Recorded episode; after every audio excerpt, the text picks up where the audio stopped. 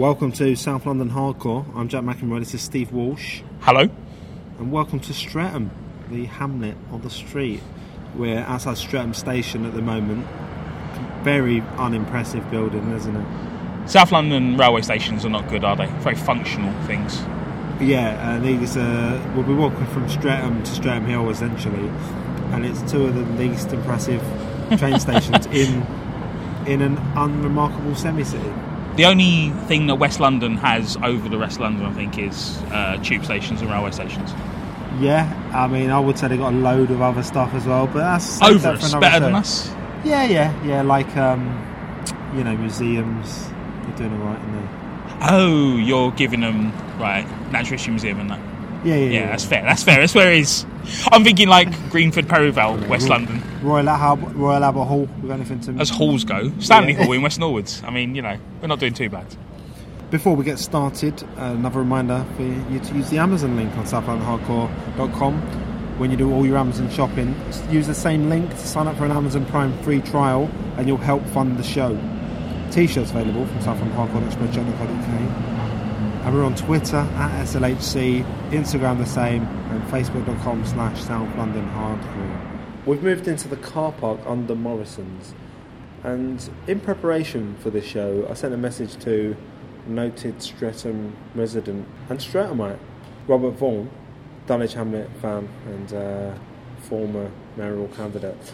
And uh, I asked him, where, where should I go in Streatham? And he wasn't that helpful, to be honest. One of his, he goes, most of the places I would recommend are, have personal resonance, like the car park on the Morrison's. so I don't know why that is. I dread to think why. And uh, so that's where we are. We're underneath Morrison's. Streatham's a place with some personal memories on my part as well. When I was at primary school, my first sort of best friend was a guy called Richard Long. And we met as a lot of kids did uh, in primary school. We had a big fight in the playground and we were sat outside the head teacher's office. We just got talking. And Oh, yeah. Uh, yeah, just got on after that. Uh, yeah, lovely guy. Uh, Irish family, like myself.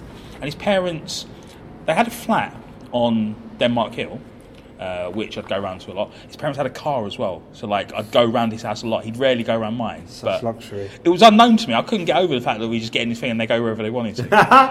Didn't have to wait for it. Just sort of, why aren't we stopping at the? Because it's not a traffic light. That's the only. Didn't thing. have to put your feet through the floor and run it like a Flintstones. I spent weekends around Rich Place in Denmark Hill, but his parents also had an off license on Streatham High Road. and we spent a lot of time around there as well because they had a flat above that. So Or reading like Mean Machines and stuff. Those are magazines about computer games. I don't Right. know. Shoot. Well, no, yeah, that was it. He had a, an Amstrad CPC 464. I had a Spectrum, so that was another level. Had a built-in uh, tape recorder.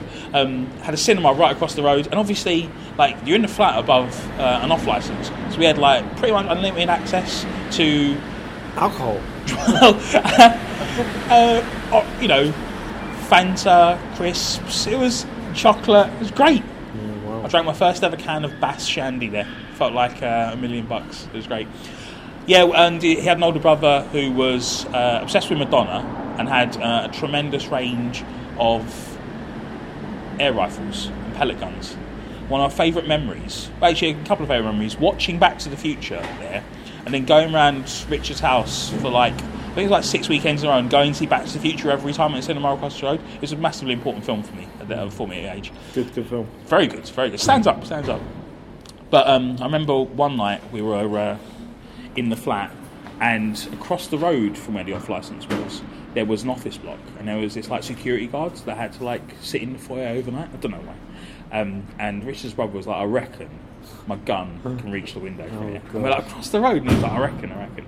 So we did this thing where we were firing pellets across Streatham High Road at this glass window, and obviously it's a pellet gun, so it's not doing damage, but it's just like a tapping sound, but from an almost imperceptible source. so Yeah. this guy's like, and it was really weird watching it, where he was like, you could see him look up a few times. He fired a few a few shots across, and then he sort of looked puzzled and got up, and then stood there. And there's a few more, and he's like dotting them around this big glass window.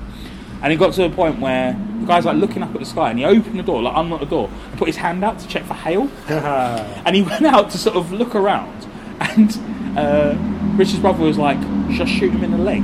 And I, I, I don't think pellet guns are that accurate, but also I was like, "No," because then he knows Do you know what I mean? Then he knows what's happening. It's just kids shooting pellet gun. Whereas at that point, he just looked uh, terrified by the ghost that was definitely tapping on the window. I see you've written on your notes A23, Steve. I hope you've got more exciting stuff from that. I'd like I like the idea of me having a single sheet of paper with A23 in like you know 35 point uh, script, but it, that isn't the case. No, it's just a little note on the sort of development of Streatham High Road. It's originally a Roman road that connected London to the coast. Became the A23. Now used as a main sort of link roadwise from from London to Gatwick and Brighton. In 2002, uh, voted the worst street in Britain, Streatham High Road. yeah, it was named the word by the BBC, wasn't it? And by the um, some kind of group, um, architectural group. Right, right. I mean, I don't think it's a terrible high road at all. There's loads of stuff. It's yeah, not. well, I mean, it's the high road you're going down now is is uh, in part a reaction to that that's survey. true. That's true. Yeah.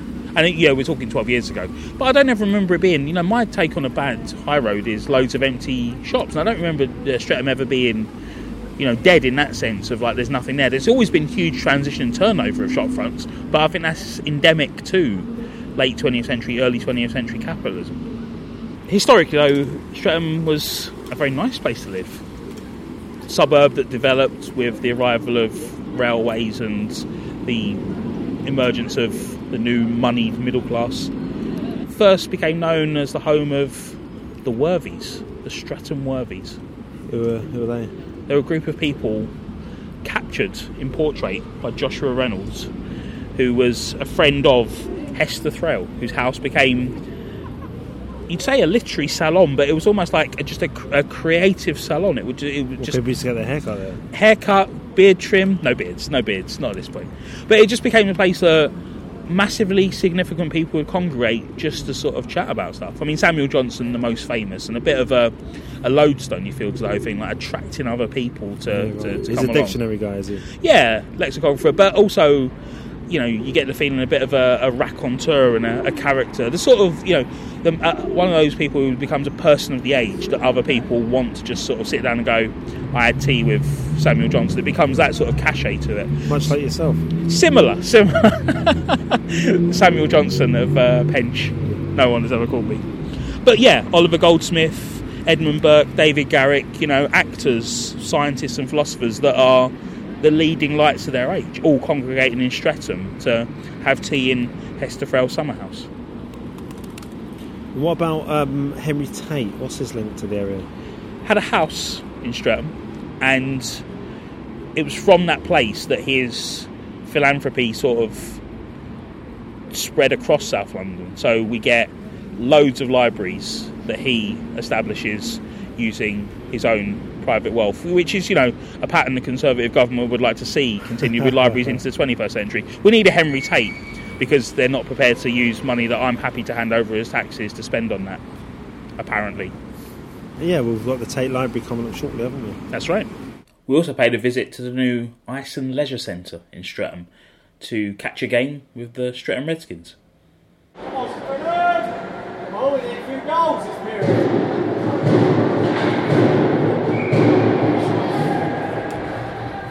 We're at the Streatham Ice Arena. We've just seen Streatham Redskins beat Bracknell Hornets 6 1. It was a pretty comprehensive victory, wasn't it? Yeah, a bit of a dip in the middle period. Uh, just recycling punditry Thursday. Shocking. shocking.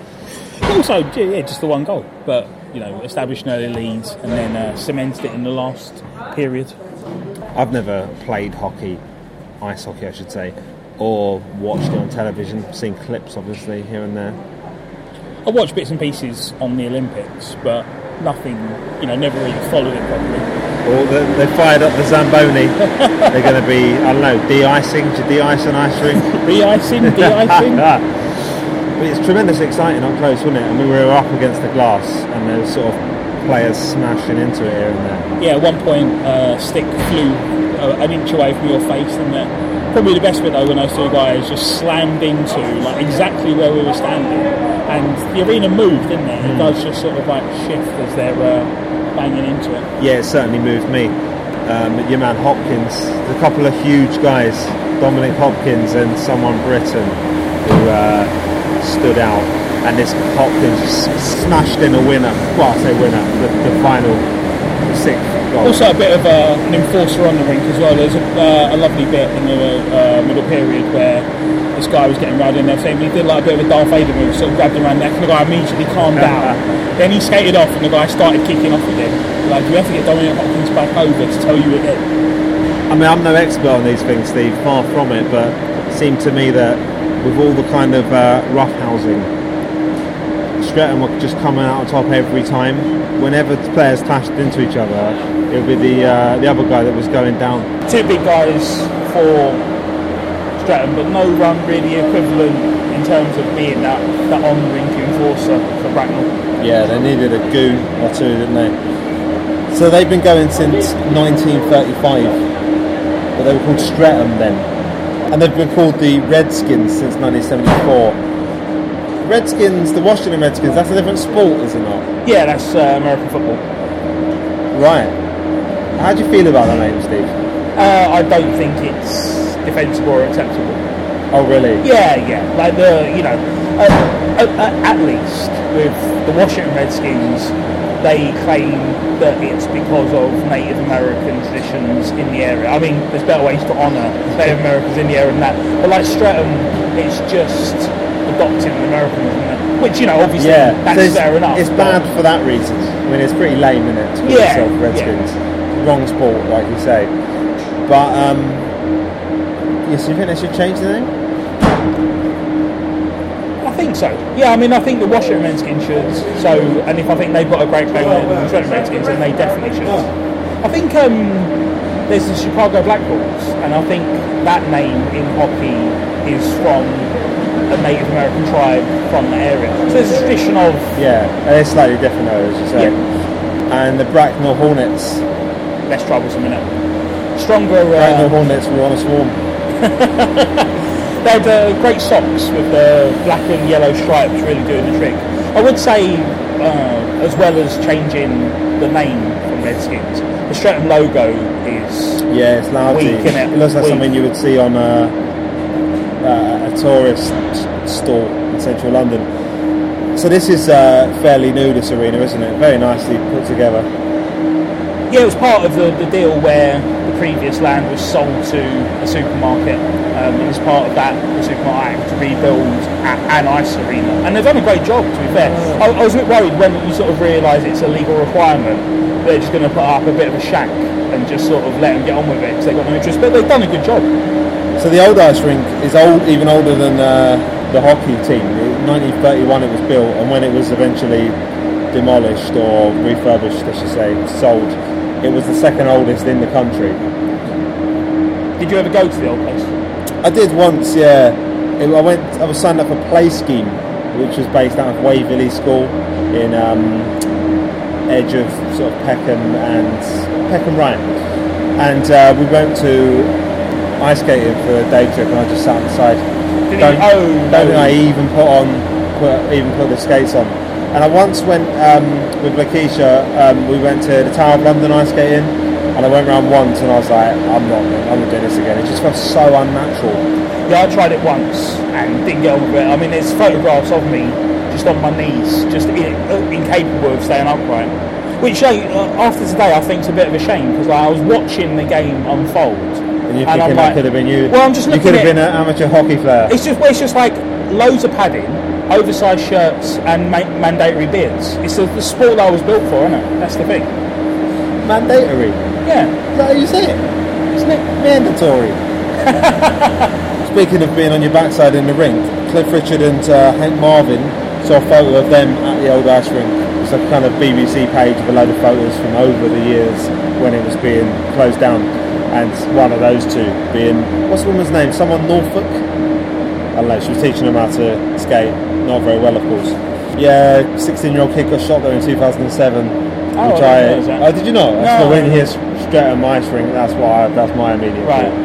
Um, but yeah, it was uh, quite the landmark, wasn't it? When we um, interviewed Richie Chandler, he was just like just trying to talk about the straight at my string throughout the interview. so nine quid to get in normally. We got in free on a Dulwich Hamlet Streatham Redskins crossover deal. What do you think, Steve? Good value? Yeah, it's a few hours, isn't it? It's uh, all action, plenty going on. You almost guarantee goals. I can't imagine a nil-nil in hockey. No, you guaranteed points. We've taken a turn down Pendennis Road, and we're outside number 13, uh, the birthplace of Arnold Bax, where there is an English Heritage Blue Plaque. A composer and poet whose uh, musical style blended elements of Romanticism and Impressionism.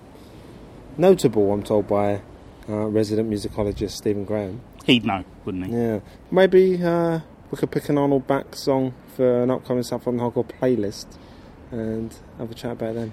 I think we'd do it justice best with Stephen in the room, telling us why it's good, why it's good to blend romanticism and impressionism. We're now outside Dunraven School.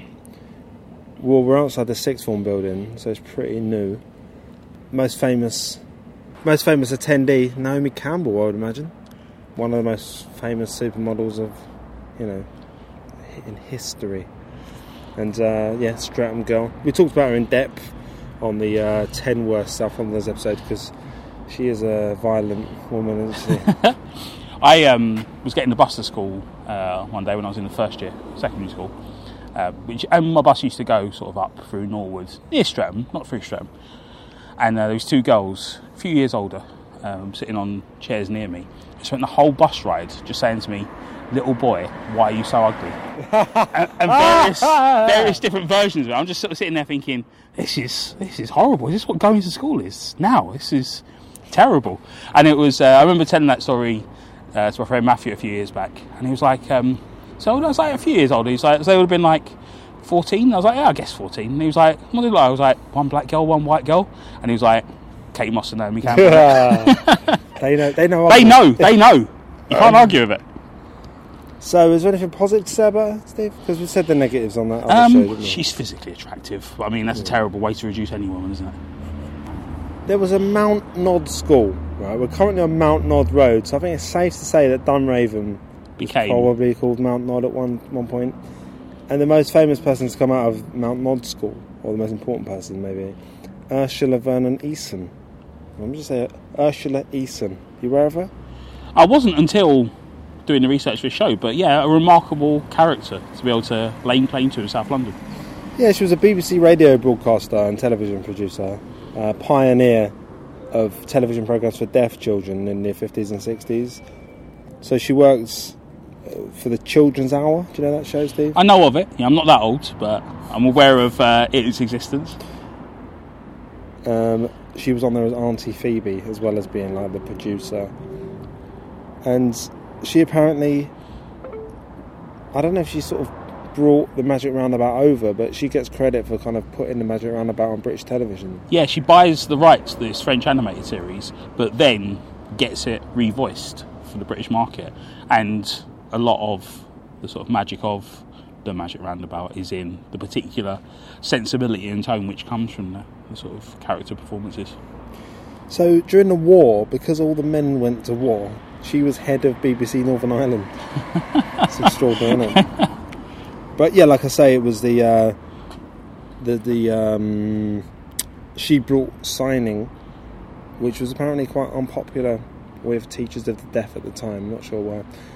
Uh, brought that onto television, and like I watch a lot of children's television now. Obviously, Xavier is two years old, and like Mr. Tumble, you aware of it? I'm not, no. It's just uh, I hate it. I really. He's like a kind of human Mr. Blobby type, just sort of wanders about. But I mean, he, you know, he has You make him sound like Rodney Dangerfield, who always thinks it's good. It's not good. no respect at all. yeah, he's. I mean, it's the show is like full of disabled children. You know, he signs all the way through. You know, you learn a bit of Makaton from it, and you know, she's paved the way for that. Really, I know what Makaton is, but maybe some of our listeners aren't as. Uh, what's Makaton? I've never heard of it. it's a sign language. Isn't Oh, it? right. It's a type of sign language. Oh, mm, Oh, sorry, idea. I thought, Yeah, no, uh, I uh, I just thought it was an international standard. I didn't realise there were sort of derivations. So she ended up in a, a nursing home in Kew Green, and then was cremated at Mortlake.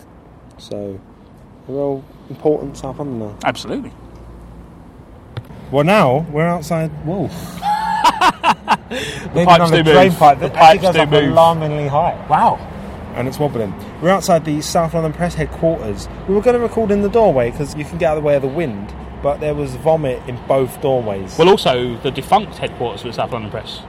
yes, it's closed down. Yeah, not their actual base now, but still got all the sort of frontage, isn't it? Really tacky. isn't Yeah, it? It's yeah. got, you know, South London Press, just the letters stuck up on a wall. Then it's got like a banner that says South, uh, South London Press makes your day. Like, if McDonald's are not using the slogan anymore, we'll have it. Is that the idea? Also, uh, you're not a daily newspaper.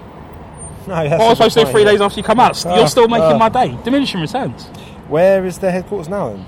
Uh, I think it's hmm, it's further out, but I couldn't tell you where to be honest with you. Not really in South London, I don't think. Controversially, How do you feel about the South London Press, Steve? Uh, I mean, obviously bitter that they never give us any coverage. yeah, I feel I feel they could do more as a hyper local publication. You know, stay in South London would be uh, no. They might still be uh, on the periphery. Who knows? But um, I live in Penge. Who am I to uh, point the finger? But um, yeah, no. It just seems like it's a bit of a, a shame that with the rise of the internet, the rise in the, the classifieds, they money they'd make, they've had to just like chase the dollar. So like you ask them to promote an event, and they're like, "Well, no, you could buy some advertising." You're like, just tell people about it, you creeps. My um, friend of mine used to work there and uh, work in the classified section, and so they, they faced a huge problem where obviously the massage adverts in the South London Press were all for prostitutes. so they imposed a rule that they couldn't take advertising from people uh, uh, offering massage uh, services unless they were certified masseuses. Uh, but obviously, no one at the South London Press knows what a massage certificate looks like. So they were getting in like initially things that look quite legit as massage certificates with like the money and the copy. But towards the end, it was just like you know, like when you get like words Yeah, and there's yeah, like yeah. certificates on there, and it's like massage spelt wrong. And it was like, yes, fully, fully certified. And it was a lot of them were just like the copy uh, that they'd asked for in the email, just cut and it onto the certificate with uh, a little uh, badge type thing in the corner. Oh, that's great. Yeah, brilliant. And we're just meters away, really, from the site of the first ever supermarket in Britain. Remarkable, isn't it? That is remarkable. We're constantly digging up incredible things on this show. Things that you, you know, we've lived through our lives, and we, I've never heard a whisper about. You know, South London being the home. First, first McDonald's, first supermarket. I think it was it 1951. Yeah, yeah. Because if you type in first supermarket in Britain, there's a lot of dispute about what is the first supermarket Right. in Britain. People saying this, this, this. But this is. Then there's one in. Um, Leeds is there one? there's one the other side of the river somewhere. Right, Uh, East London. Somewhere in East London. But they didn't have the fresh produce. Right, right. They had in Yeah, the yeah. Express Dairies. What's it called? Premier Supermarket was eventually renamed. yeah, yeah.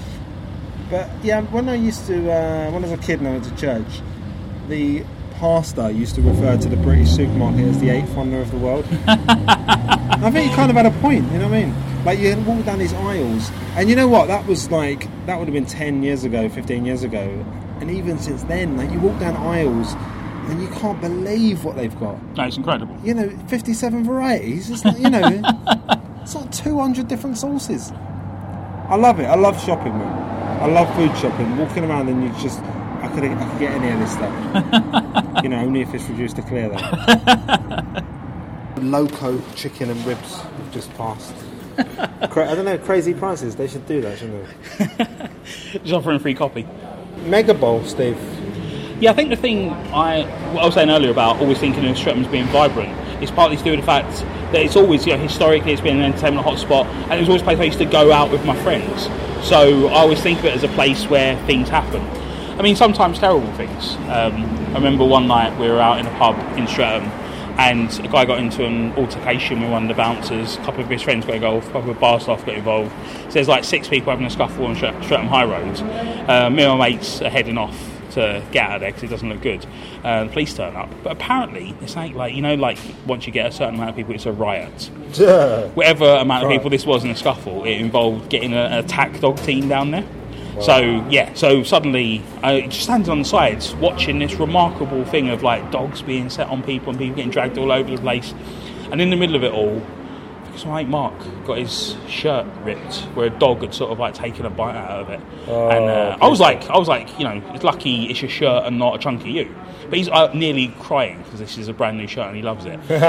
it weren't a nice shirt, and my mate Paul probably could have been more sensitive, but went over and went, "The dog's done you a favour." yeah, it's not the time now. It's not the time, Paul. not the time, Paul.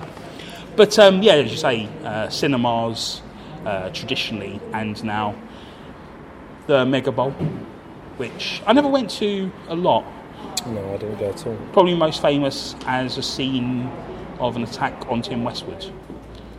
Oh, is that where it was? Yeah. The drive-by Yeah, it was something like that. But apparently, set up, isn't it? yeah, it was a thing where he wasn't paying protection money to some gangsters for his club nights. Oh, yeah, setup. I thought no, just been like, oh no, I've been drive-by. No, yeah, apparently. I, I think we all sort of laughed it off at the time. We did, yeah. But it sounds like it was genuinely horrible in that there were these gangsters going around intimidating a lot of promoters and DJs into paying protection money on uh, clubs and nights. And he didn't, so he got a little a little warning, which is, yeah, horrible.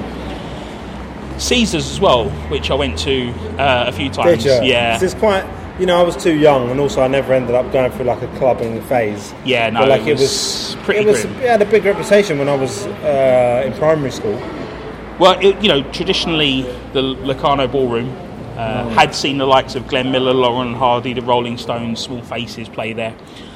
I went there and it was bad, a bad club. And then I went there later on. This is towards the end. They were doing like cage fighting there. Oh right. Yeah, you my friend's to cage fight? yeah, my friend's friend was cage fighting. And he was like, "This guy's really good," and I was like, "I don't really." I went along with my Did mate essentially. He got battered, It- and it didn't even look. good. It just looked terrible.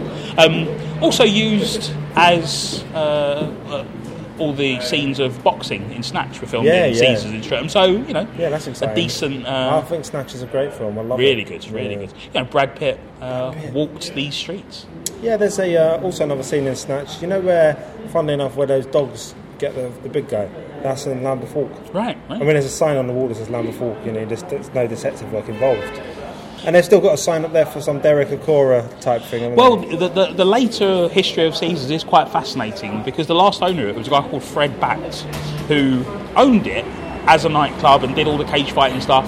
Managed to get the first female boxing match in Britain held there.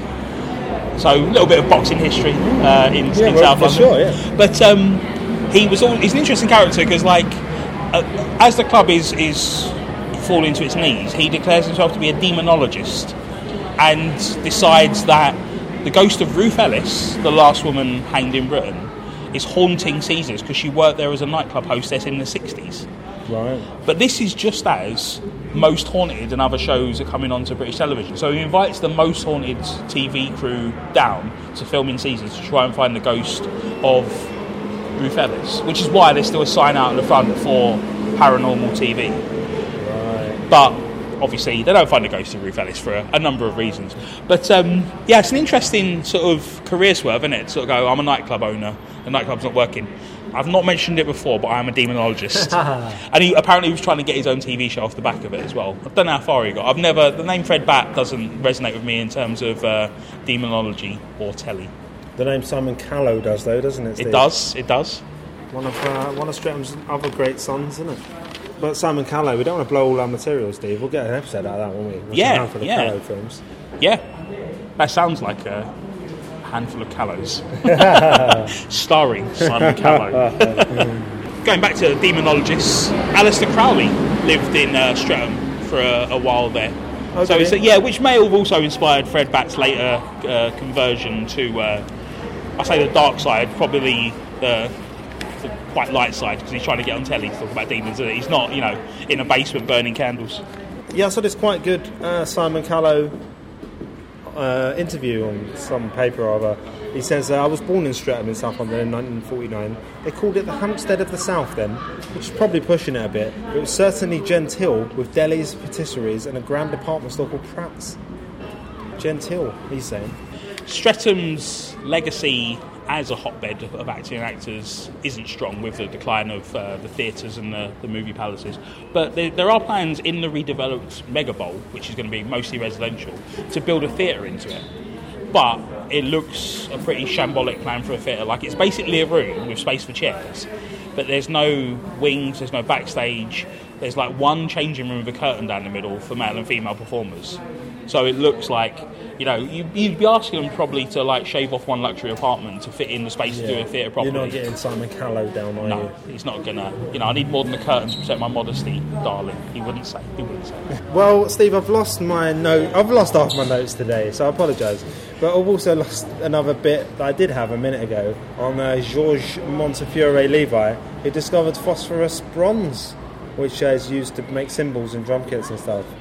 I mean, fair play. That's the extent of my notes, and I've got them. So But you know, S- Streatham, the brass section comes from Streatham. so Steve, I'm going to have to go and get on a train, yeah? So do you want to finish off the show about me? we'll do. Yeah? Uh, grab my headphones. yeah, there you go. In terms of other famous residents of Streatham, we've got Grooverider and Danny Rampling, who are famous in the sense of I've heard of them, but I wouldn't consider myself a fan. June Whitfield, another famous comedy actress, best known for Terry and June and the Carry On work. Tommy Trinder, born in Streatham. We talked about him on our musical episodes, so go back to that for more information on him. And earlier on, we walked down Streatham High Road and came across uh, a mural painted on some shutters of uh, a TARDIS stretched across, which is uh, possibly a tribute to Peter Davison, uh, Doctor Who actor, who again was born in Streatham. John Galliano lived in Streatham for a while, uh, similar to Naomi Campbell with his legacy in the fashion industry. Possibly the most famous person to have lived in Streatham Cynthia Payne, Madam Cyn, who in the 80s set up uh, a brothel in Streatham, which captured the public imagination with the method of payment, which was essentially uh, an exchange system using luncheon vouchers, which was a massive hit with uh, the scandal filled Sunday papers of the 80s. There's a cemetery in Streatham that houses the remains of Donald McGill, the famous seaside postcard artist, and Desmond Dekker, which is a real shock. Uh, reggae artist, best known for the Israelites, who uh, was living in Thornton Heath when he passed on and is uh, buried in Streatham. That's it for this week. Thanks for listening. See you in a couple of weeks. We'll have more South London related fun for you. Do get in touch on Twitter and Facebook if you want to ask us anything about the show. And uh, we'll see you soon. Bye bye.